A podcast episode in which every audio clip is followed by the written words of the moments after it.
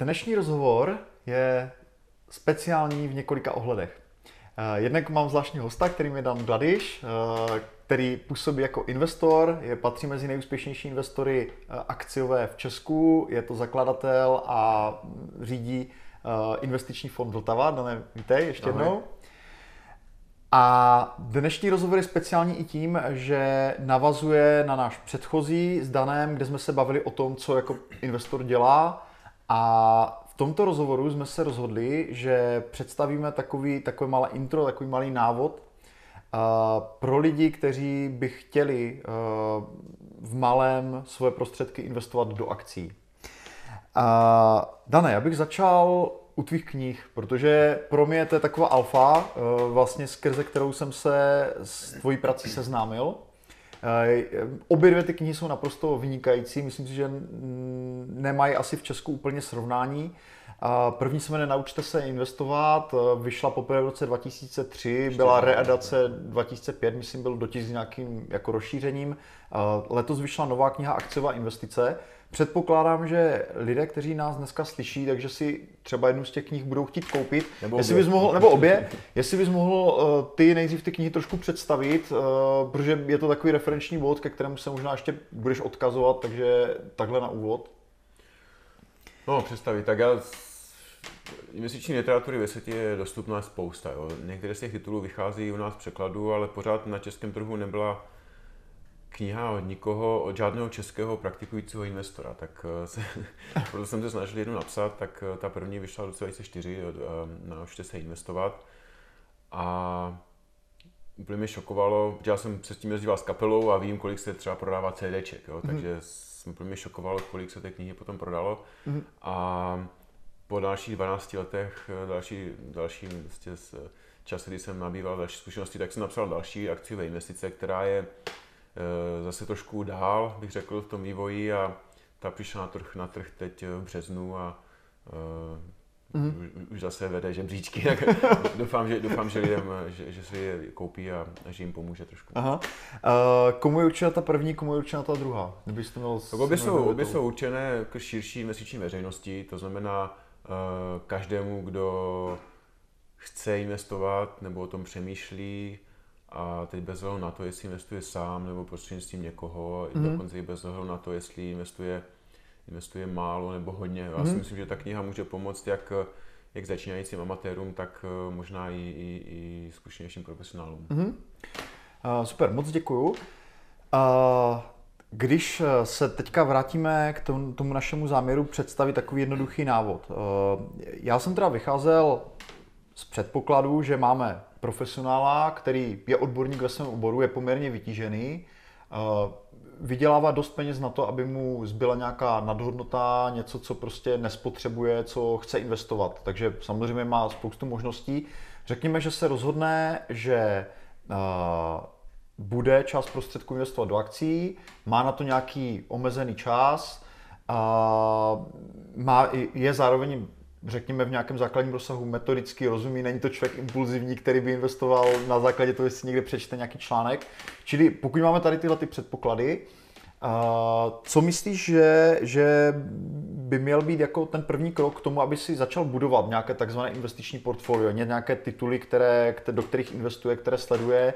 Uh, je třeba dobrým výchozím krokem třeba stanovit si ten takzvaný kruh kompetencí jako oboru, do kterých člověk vidí, dál se nepouštět, nebo co by měl být takový první krok z toho hlediska? Já si myslím, že úplně první by, by měl uh, si o tom něco přečíst. Jo? To, mm-hmm. um, já vždycky říkám, že správný investor by měl nejdříve číst, potom o tom přemýšlet a potom investovat. Jo? Mm-hmm. Spousta lidí to dělá v opačném pořadí, jo? že nejdřív investují, pak se nad tím jako zaskočení zamyslí a, a, a nikdy nic začtou. Jo? Takže já si myslím, že nejdřív by se měl snažit o tom něco přečíst. Jo? To je, samozřejmě té literatury je spousta a představa, že třeba stačí přečíst jednu knížku nebo dvě, je, je milná. Jo? Takže něco by hmm. se měl snažit přečíst, trošku se zorientovat vlastně vůbec v tom investičním světě, jaké, jaké, jaké jsou možnosti, jaké jsou nástroje, co se může očekávat a tak dále a teprve potom by měl jako pokračovat dál. Jo? Hmm. No. A teď každý člověk si musí zvážit, v podstatě má tři možnosti. Jo? Buď může investovat sám, to znamená, mm. sám si bude vybírat jednotlivé akcie, sám do nich bude investovat, mm. sám se bude rozhodovat a sám, sám uh, bude prostě všechno si řídit. To je fa- fascinující činnost, čili mm. lidi, kteří, které to zajímá, tak uh, rozhodně jako jim držím palce, ale zase si musí uvědomit, že to není, že to, není, že to vyžaduje určité úsilí a čas a námahu, jo, že ne, nic mm. nejde prostě zadarmo. A pro ty, kteří nemají čas nebo schopnost nebo ochotu tolik tomu věnovat, pak zbývají dvě možnosti. První možnost je uh, buď si nechat ty peníze někým zpravovat, což ale vyžaduje zase určité úsilí v tom něko, někoho najít, komu je možné ty peníze svěřit, protože lidí... Ochotných je mnoho, schopných Tak, méně. protože dobrých investorů mm. taky není mnoho a je poměrně těžké pro lidi, kteří se nepohybují v tom odvětví je vůbec poznat. No a pak má jednu takovou prostřední možnost, že vlastně může investovat sám, ale pasivně. To znamená, že může pasivně kupovat třeba indexy velkých mm. akciových trhů, což je, což je výborná cesta pro spoustu lidí, mm. ale vyžaduje, vyžaduje několik vlastností, které většina lidí nemá. Jo? To mhm. znamená, vyžaduje nějakou trpělivost, eh, eh, cílevědomost, odhodlání, neuhnout z cesty, vydržet a tak dále. Mm-hmm. To jsou vlastnosti, které, které málo lidí mají, takže i když teoretické rovině tady s tímto spousta investorů souhlasí, tak mm-hmm. jsem za tu za svých 20 let praxe nepoznal nikoho, třeba kdo by pravidelně pasivně kupoval indexy. Mm-hmm. Ale ta, ta možnost je a myslím si, že je potřeba ji zvážit. Mm-hmm. Uh, já se možná zeptám trošku okrajově. Uh, jsem tam jsem se setkal s názorem, uh, že uh, když chce člověk investovat třeba do nějakého fondu, tak by se měl podívat na to, jestli pro něj není in, jako výhodnější investovat do Buffettova fondu, že zkrátka Buffett jako dlouhodobě dosahuje dobrých výsledků. Znamená, postavit to portfolio na Berkshire Hathaway a jako spolehat se na to, že tady tahle investiční společnost je natolik dobře zpravovaná, že dosahuje lepších výsledků než většina běžných, řekněme, investičních fondů. Co si o tom myslíš, o téhle myšlence? Um, já s tím souhlasím, protože historie jasně ukazuje, že 99,99% ,99 lidí by udělalo nejlíp, kdyby koupilo Berkshire Hathaway a, a nic jiného že? Mm-hmm. v minulosti. A myslím si, že ta budoucnost bude velmi podobná. Jo. To znamená, že um, zase jedna z těch... Když cest... um, uh, Buffett odejde třeba do důchodu, myslíš, že ta Buffett, společnost je natolik jako... Buffett má 84 let, ale mm-hmm. a nebude tam věčně samozřejmě, ale ta, ta největší přidaná hodnota je v tom business modelu, který mm-hmm. přetrvá. A um, i v našem portfoliu je Berkshire největší pozice a já si myslím, že, že, že lidi takhle lidi můžou postupovat. Ale měli by si o tom něco přečíst a měli by se snažit trošku porozumět tomu, co kupují. Jo. Neměli by jednat na základě typu, jenom protože my to tady třeba řekneme. Mm-hmm. Protože uh, nej, největší chyby, co lidé dělají v investování, je, když se pouští do něčeho, čemu nerozumí. Mm-hmm. Samozřejmě. Uh, díky za upřesnění. Předpokládejme tedy, že ten náš hypotetický amatérský investor se rozhodne jít tou cestou, že si přece jenom část času a peněz vyhradí na to, že bude kupovat jednotlivé tituly, jednotlivé akcie. Uh, tam předpokládám, že nějaká hodně dlouhá doba, než se člověk naučí eh, ovládat ty nástroje, o těch se ještě budeme bavit. Jak si myslíš, jak, jak eh, řekněme, dlouhá je ta doba učení? Nebo jak strmá, jak strmá je ta křivka? Jako, když ten člověk, dneska bychom měli říct, že musí počítat třeba s tím, že rok, dva, tři, možná další dobu, bude kupovat třeba za menší prostředky vlastně ty akcie, učit se používat ty nástroje. Jak si myslíš, že tam že je dobrá takováhle, řekněme, doba chránění pro toho amatéra? No, uh, si myslím, že investování je činnost, kdy člověk se může zlepšovat neustále, až do konce svého života mm. a těžko do, do, dojde do doby, kdy si může říct, tak teď už všechno umím a už, už to stačí. Mm. Ale zase na druhé straně ta, ta, ta křivka toho učení je poměrně strmá, jo? čili myslím si, že člověk, který se tomu začne věnovat a začne prakticky investovat a, a, a studovat, tak se bude zlepšovat velmi rychle, ale mm-hmm. nesmí podlehnout po tři letech klamu, že už všechno ví a že jo. už nemůže udělat chybu. Jo? Čili um, je to v podstatě řemeslo jako každé jiné, je zvládnutelné, ale vyžaduje vlastně úsilí. Že? Představa o tom, že akciové trhy je místo, kde se dají vydělat peníze rychle a, a bez námahy je mm. sice často rozšířená, ale úplně samozřejmě nesmyslná. Eh, díky. Uh, čili řekněme, že uh, ta doba učení by měla být přiměřená sebevědomí a těm prvotním výsledkům toho investora. Určitě, to, taky tomu závisí na tom úsilí, že, které to hmm. do toho třeba eh, vložit. No ale každý investor by si měl vědomit, že jeho úkolem není vědět všechno o všem. Jo? Hmm. Je, eh, jeho úkolem je najít pár dobrých investic. Jo? To znamená, že to se hmm. může paradoxně podařit eh, relativně rychle, pokud se, mm-hmm. pokud se na, to, na, to, na to jde správným směrem. Mm-hmm.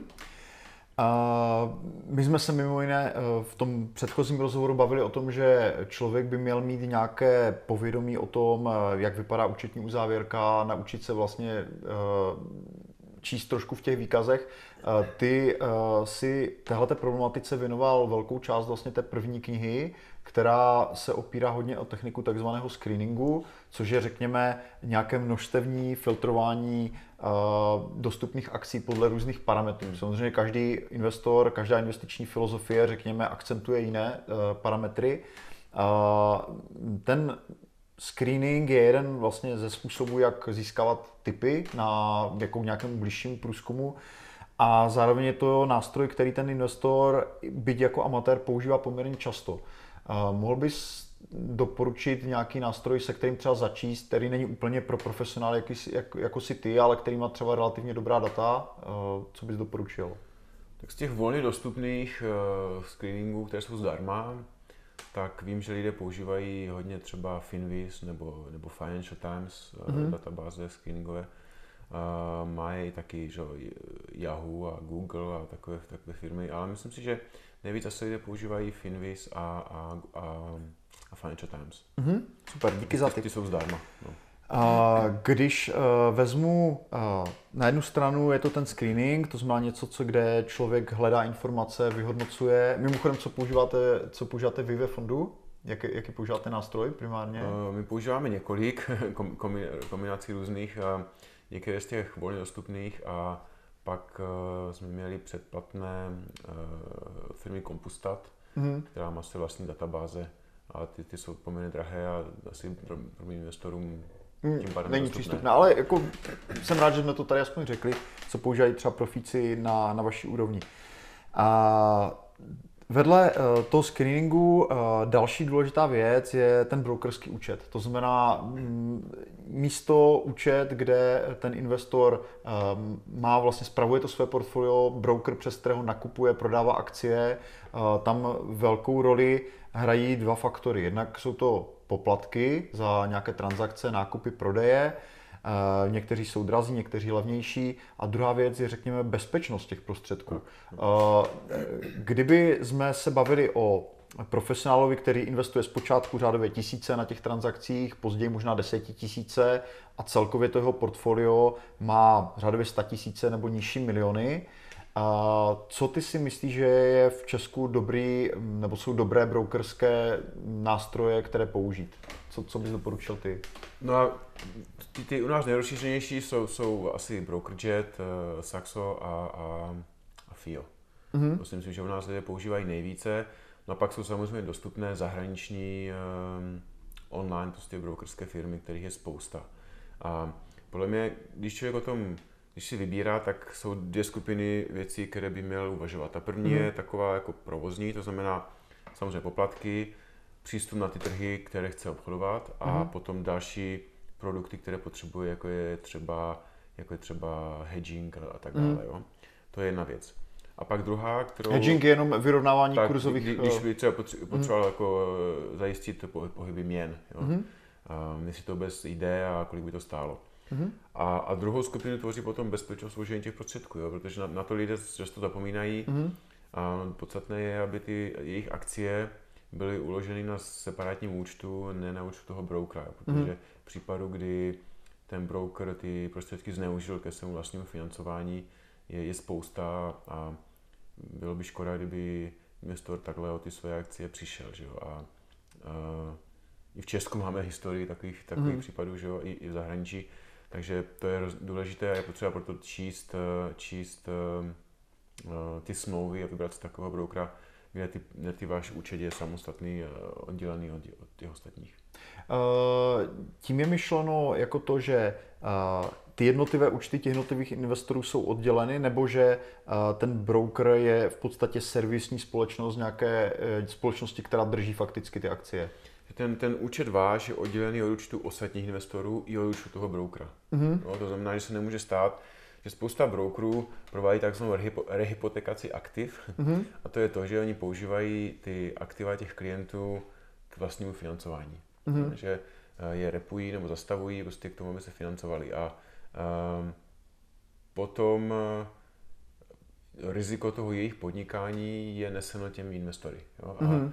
to byl problém, takových problémů tady byla spousta, dokonce i Lehman Brothers, že, mm-hmm. který slavný bankrot v roce 2008, tak když ta firma zbankrotovala, tak se ukázalo, že přes 20 miliard dolarů z těch klientských eh, peněz, jo, z mm-hmm. různých hedge fondů, investičních fondů, bylo pryč, protože oni použili ty, ty, ty jejich aktiva, ty akcie z těch vlastního financování a to jejich vlastní financování se nevyvedlo v vozovkách mm-hmm. a ty uh, investoři o ty peníze přišli. Oni je potom možná z větší části získali zpátky, ale trvalo to třeba pět let. Jo. Mm-hmm. Čili uh, když to schrneme, to jsou, bych řekl, dost zásadní informace. Na co konkrétně by se měl ten investor u toho brokera zeptat? Jako, co, co by jsou takové ty klíčové dotazy? Uh, tak když se bavíme o té bezpečnosti, už mm. tak o té bezpečnosti, kde jsou vloženy moje cené papíry a kde jsou vloženy moje, moje hotovost. Mm. A jestli je to odděleno, nebo jestli je to společné. A to by mělo být přesně v té smlouvě mm. uh, popsáno. Výborně, já myslím, že takhle to určitě stačí. Uh, ještě nás čeká pár důležitých dotazů a věcí, které se týkají strategie. Za předpokladu, že mám uh, používám nějaký, nějaký screeningový nástroj, eh, mám brokerský účet, eh, který vyhovuje tady těm parametrům, které jsme si řekli, je bezpečný, a zároveň má nějaké eh, transakční poplatky, které mm, jsou při té výši, kterou investují jako rozumné. A jakým způsobem evidovat to portfolio, co vlastně sledovat? Když si člověk řekne, OK, tak si můžu to navést do nějaké tabulky a teďka jde o to, jak často sledovat třeba vývoj těch akcí, nebo co vlastně sledovat, jak evidovat to portfolio, které mám. Hmm. jaký bys dal tip takovému amatérskému investorovi? To já předpokládám, že většina investorů tak tohoto typu bude mít to portfolio poměrně úzké, jo, či nebude, nebude eh, a, a, ty, a ty jednotlivé, dejme tomu, nástroje budou ty základní, takže ne, nebude to nic komplikovaného. Předpokládám, že většina těch brokerů na, nabízí nějakou aplikaci, kde je to portfolio možné si evidovat. A pro případy, že, že si to chci, že tomu chci doplnit ještě nějaké další parametry, které tam nejsou, tak si myslím, že Excel úplně postačí. Mm-hmm. Uh, Excel úplně postačí, ta, to portfolio máte na jedné stránce, to znamená, že udržíte ho v hlavě, máte ho před očima, můžete si tomu doplnit spoustu parametrů, které vás zajímají. Myslím, že nic složitějšího není, není potřeba. Mm-hmm. Čím jednodušší to budete mít, tak tím je to lepší asi. Mm-hmm. Uh... Ještě bych se možná zeptal eh, k tomu brokerskému účtu. Častý takový problém je to, že koruna poměrně hmm. Eh, fluktuje vůči dolaru, vůči euru. A nabízí některý z tady těch českých brokerů, které jsme jmenovali, nějaký rozumný hedging, nějakou ochranu eh, vůči těm kurzovým pohybům, nebo by se měl tady tenhle ten malý investor spíše smířit s tím, že ten kurz bude něco, co jako další tržní faktor ovlivňuje jako cenu a hodnotu toho někteří, portfolia. Někteří nabízejí. A je pravda, že český investor, pokud má většinu investic v zahraničí, tak čelí měnovému riziku. A pokud ho chce zajišťovat, ho hedžovat, tak je to možné dělat v podstatě dvěma způsoby. Buď eh, prostřednictvím měnových forwardů nebo swapů, anebo takovou méně standardní metodou, že si půjčí peníze v té cizí měně, za které ty akci nakoupí a ty české koruny tam má jako zástavu. Mm-hmm. To je taková méně standardní cesta, ale vím, že to někteří broukři nabízejí. Samozřejmě ta, ty forwardy a swapy jsou mnohem levnější, ale zase nevím, jestli v těch malých objemech to ti broukři budou chtít dělat. Jo. Mm-hmm. Takže pak bude jenom ta druhá možnost, která je něco dražší. A vím, že třeba Saxo Bank, myslím, to nabízí. Um, to, je, to je důležitá věc. Já si myslím, mm-hmm. že český investor by měl velmi jako výrazně zvážit to zajišťování měny, jo, protože Um, mm-hmm. To by, to jsem, to je, ta měna je dost nepře, nepředvídatelná a ta by se ho, hodně promítala do tého výsledku. Eh, dá se to nějak jakoby vyjádřit zhruba s jakými percentuálně, s jakým nákladem jakoby počítat? Uh... Tak my, když hedžujeme měnu, tak nás to stojí řádově dvě desetiny až tři desetiny procenta ročně jo, mm-hmm. z toho objemu zahedžovaného uh, majetku, což je, což je relativně málo na to, jaké riziko, jakého rizika se tím zbavujeme. Mm-hmm. No ale když, když se to bude dělat v malých částkách, tak, tak to bude dražší, jo, ale pořád by to mohlo být uh, únosné. No, ale je potřeba, to je potřeba jedna z věcí, které je potřeba s těmi brokery mm-hmm. zjistit. No. Si, si vyjasnit, uh, super, jsem rád, že jsme to tady také řekli. A teď se dostáváme k otázce, která je z mého pohledu v rámci tady tohle rozhovoru zásadní. A to je ta, že jsme na začátku řekli, že předpokládáme, že jde o profesionála, který je hodně vytížený uh, svojí profesí, jako podniká nebo má nějakou praxi profesní. To znamená, že má relativně, na rozdíl od vás profesionálních investorů, má relativně omezený čas, který to může věnovat. Dejme tomu, že má den eh, měsíci, který to může věnovat, občas třeba v některý den v týdnu, třeba pár hodin. A tím pádem je zásadní otázka, jak by měl vypadat jeho takzvaný investiční proces, což je něco, co u vás běží celý měsíc, ale řekněme, že kdybys měl ty doporučit člověku, který chce do těch akcí investovat, má na to omezený čas, jako jak, jakým způsobem opakovaně, co oddělat opakovaně, aby to mělo nějaký jako pozitivní výsledek, řekněme. No, pokud, pokud se bavíme opravdu jenom dní měsíci, tak se obávám, že to je moc Řekněme dvou, řekněme moc málo. To je, jak kdyby se člověk Aha. zeptal a řekl, dobře, já chci být dobrý běžec na lyžích a budu trénovat jednou měsíčně. Jo. Jo. Tak mm-hmm. jaký, jaký mu člověk asi může navrhnout tréninkový plán? nějaký, nějaký může, ale vysvětlit, to žádné neponese. Či s, s takovým objemem času prakticky uh, se nedají dojít moc daleko. Dobrá, a... řekněme, že jaký ty ale považuješ ne... za minimum, za minimum rozumné. Já myslím, že když člověk se tomu může věnovat, uh, já nevím, těžko říct, těžko říct, no, hmm. ale um,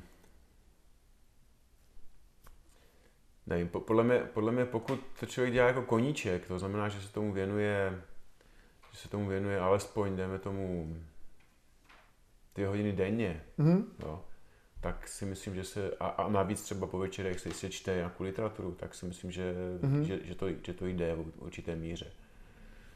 Ale uh, takový člověk měl zvážit, jestli, samozřejmě pokud to baví, přitahuje to, mm. tak je, přitahuje to, tak je to, tak je to super, jo, to, to mm. pod, pod, podporuju.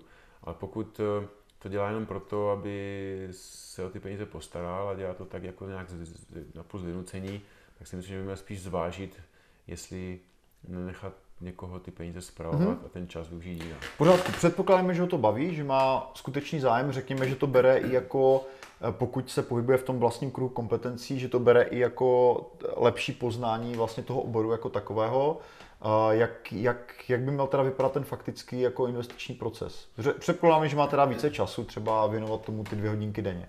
Tak měl by si vyjasnit vlastně, co chce. Jo? A v tom investování, jako chápeme my, Investování je o tom, že, že hledám po světě dobré firmy, kterým rozumím, které mají nějakou konkurenční výhodu, které jsou řízené ve prospěch akcionářů. Jo? A snažím se takové firmy hledat. To znamená, že já nemusím eh, mít zmapovaný celý svět, mm-hmm. stačí, když najdu pár takových firm. No a pak si musím udělat představu o tom, jakou mají asi hodnotu a koupit ty z nich, kde ta cena je lepší. Čili, čili a, a dobrých investic stačí, když má dobrý investor třeba 4 nebo 5, jo, to úplně mm. stačí a když dobře vybere, tak má třeba na dalších 5 let jako vystaráno. Mm. A, nebo, nebo i na další dobu. Čili uh, s, s, takovým nějakým um, rámcem by měl tomu ten člověk přistupovat. To znamená, že ne, nesnažit se uh, lítat prostě od, od nějakého od nějakých typů nebo nějakých mm. momentálně atraktivních věcí jiným a tam máme si ujasnit vlastně, čemu asi tak rozumí mm. a snažit se v tom, v tom oboru vyhlávat takové firmy, které mají nějakou konkurenční výhodu, znamená mají vysoké výnosy vlastní jmění, vysoký výnos aktiv a které jsou řízené akcionáři, managementy ve prospěch akcionářů. No a mm. udělat si seznam takových firm, může jich mít 5, 10, 20, no a z nich potom vybrat ty, které mu připadají nejatraktivnější v kombinaci cena a, a, a, ta, a ta hodnota. Čili, jak tomu rozumím, eh, ten investiční proces by měl vypadat tak, že ten člověk si vyhradí třeba dvě hodiny denně na čtení, na studium těch materiálů a nesnaží se dojít k nějakým akcím, ale spíše si rozložit vlastně to studium, eh, řekněme, v nějakém dalším čase, no. ale kontinuálně se věnovat tomu, že zkoumá další tituly a studuje víc do hloubky ty, které už, na které už narazil a které mu přijdou uh, zajímavé. Uh, co, co ten faktický nákup má, je, je rozumnější spíše stanovit si, tak budu nakupovat, dokupovat třeba jednou měsíčně, nebo spíše čekat na to, až uh, trh bude v, trh a ty jednotlivé tituly budou ve, jako v, v optimální konstelaci, eh, na jak, co je lepší, jako jestli spíš ta pravidelní, to pravidelní dokupování toho portfolia, což je věc, na kterou jsou lidi asi zvyklí, že uh, si odkládají, když třeba spoří, tak jsou zvyklí odkládat si určitou částku. Uh, je tady tohoto použitelný při těch investicích, nebo je spíš lepší odkládat, ale investovat až v určitém momentě, kdy člověk najde ten, ten zajímavý titul? Já si myslím, že by člověk měl investovat jenom tehdy, pokud má tak ty investici. Jo. To znamená, že mm. eh, tady s tím automatickým přikupováním, pokud se nejedná skutečně o nějaký dlouhodobý program, na kterém to je celé založeno a mm. de facto bez na to, co člověk kupuje, já moc příznivec nejsem. Jakmile člověk najde nějakou atraktivní příležitost, tak by měl koupit de facto bez ohledu na to, co se děje na trzích. Mm. A jelikož těch příležitostí není moc atraktivních, tak pokud ta příležitost je opravdu super, tak měl investovat opravdu hodně. Jo. Mm. Byly třeba doby, eh, v dřívějších dobách, kdy Buffett měl třeba 40% portfolia v jedné akci. Jo. Mm. A i dnes najdeme investory, jako třeba takový Bruce Berkowitz, který má velké Fairholm Funds, tak má polovinu portfolia v jedné akci, že? Mm. v AIG. Čili um, ono to je o tom, že um, člověk měl nějak kalibrovat ty investice podle toho, jak, jak jsou atraktivní. Jo? Když, je ta investice, když je to opravdu dobrá příležitost, mm-hmm. tak je potřeba to využít jako do maxima. A zase, když, když není, no, tak je třeba nedělat nic. Jo? To je mm-hmm. taky mhm. velká dovednost. Jo? A, velká dovednost. No, jo, jo, ne, chápu. Ne, ne, největší peníze, jak vždycky říkám, se vydělávají ne jako masivním nakupováním a prodáváním, ale čekáním. Jo? To mm-hmm. Nejdříve čekáním na, na příležitost a potom čekáním na to, až ona se pořádně projeví v té ceně. Mm-hmm. Uh, vynikající point, já s, uh, se s tím t- taky hodně stotožňuji s tímhletím pohledem. Čili když uh, to schrnu, uh, člověk si může odkládat prostředky, které na ty investice má vyhrazeny, ale investovat až v momentě, kdy opravdu najde tu příležitost. Nepřikupovat automaticky je prostě prvního nebo třicátého, tak prostě nakupu akcie. Přesně tak, jo. Ta, Držet hotovost dlouhodobě není moc dobrá strategie, jo, páč to, to, to, ty peníze ztrácí reálně na hodnotě, ale současně není nutné být za každou cenu neustále zainvestován. Jo. To znamená, mm-hmm. že eh, jsou okamžiky, kdy, kdy jsou trhy dražší a je prostě mm-hmm. lepší mít větší podíl hotovosti, protože ta hotovost sice nic nenese, ale má svou obční hodnotu, mm-hmm. která vyplave na povrch, když ty akcie se propadnou mm-hmm. a nějaká příležitost se objeví. Ale pak, jak se objeví, tak člověk asi nesmí se držet být, být zbabělý a musí, mm. se, musí prostě mít odvahu mm. uh, investovat. Ale musíte vědět, co, do čeho investovat, musíte mít na to ty peníze a musíte mít tomu tu odvahu. Že? Uh, ty jsi se zmínil, že eh, ve fondu Vltava máte něco jako investiční radu.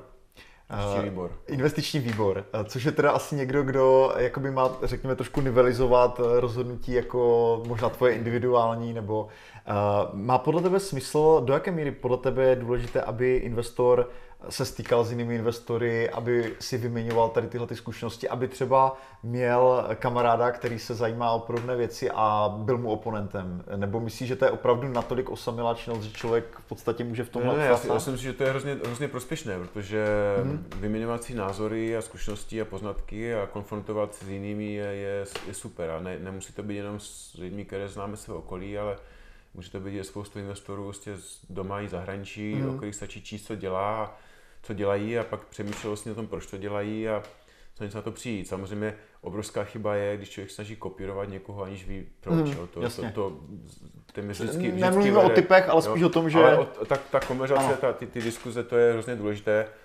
Um, samozřejmě zase ta Česká republika je relativně malá země a ten, ten eh, okruh těch investičních profesionálů u nás je poměrně malý. Jo. To mm. znamená, že, že navíc všichni se známe, že jo, a každý investuje jinak, trošku jinak, takže já třeba, já třeba se snažím si dělat kamarády investory v zahraničí, že? protože těch je samozřejmě mnohem víc a, a i, ty, i ty styly jsou třeba nám blížší a pak ta diskuze je taková jako víc mm-hmm. na, mhm. na, jedné, na jedné vlně. No ale myslím si, že, a myslím si, že lidé by měli co nejvíce snažit jako o, o tom mluvit a sbírat zkušenosti a názory. A, Přijde třeba na tu investiční konferenci, kde zase mají pod, Ideálně je vyhledávat názor, který je v rozporu s tím vaším, že, jo, aby, vlastně vás snažil jakoby někdo vykolejit mm. z toho, co si myslíte, že hledat názory, které podporují ty vaše, mm. cíleně nevede jako ničemu. Samozřejmě. Uh, děkuji za odpověď. Když se bavíme o České republice, tady je to momentálně tak, že ty výnosy z akcí nebo z toho rozdílu vlastně nákup prodej jsou osvobozeny od zisku od daně, od, od daně pardon, až po třech letech v současnosti. To znamená, má smysl postavit to portfolio mm, tak, že člověk jako investuje minimálně s tím tříletým horizontem, nebo měl být třeba ještě delší, nebo případně kratší, jak, jak to víš ty? Je to třeba významný jakoby brát eh, potaz tady tu tady ne, Myslím, že je to rozhodující, samozřejmě to pomáhá, protože, protože daně jsou vždycky důležité, ale já si myslím, že ten investiční horizont by měl být dlouhý v každém případě, i kdyby ten časový test daný by tady u nás nebyl, jo. Že investor by měl mít, být dlouhodobě orientován a měl by, měl by prostě s takovou vízí k, těm, k tomu výběru těch akcí přistupovat. Mm-hmm. Uh, výborně, děkuji.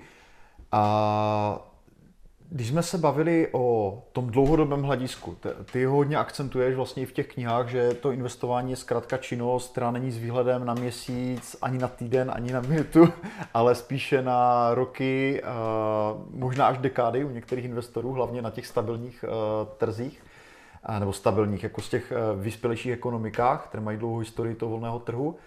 A mm, jaký by měl být ten podíl těch akcí, řekněme, na tom celkovém portfoliu těch aktiv, které ten, které ten profesionál drží.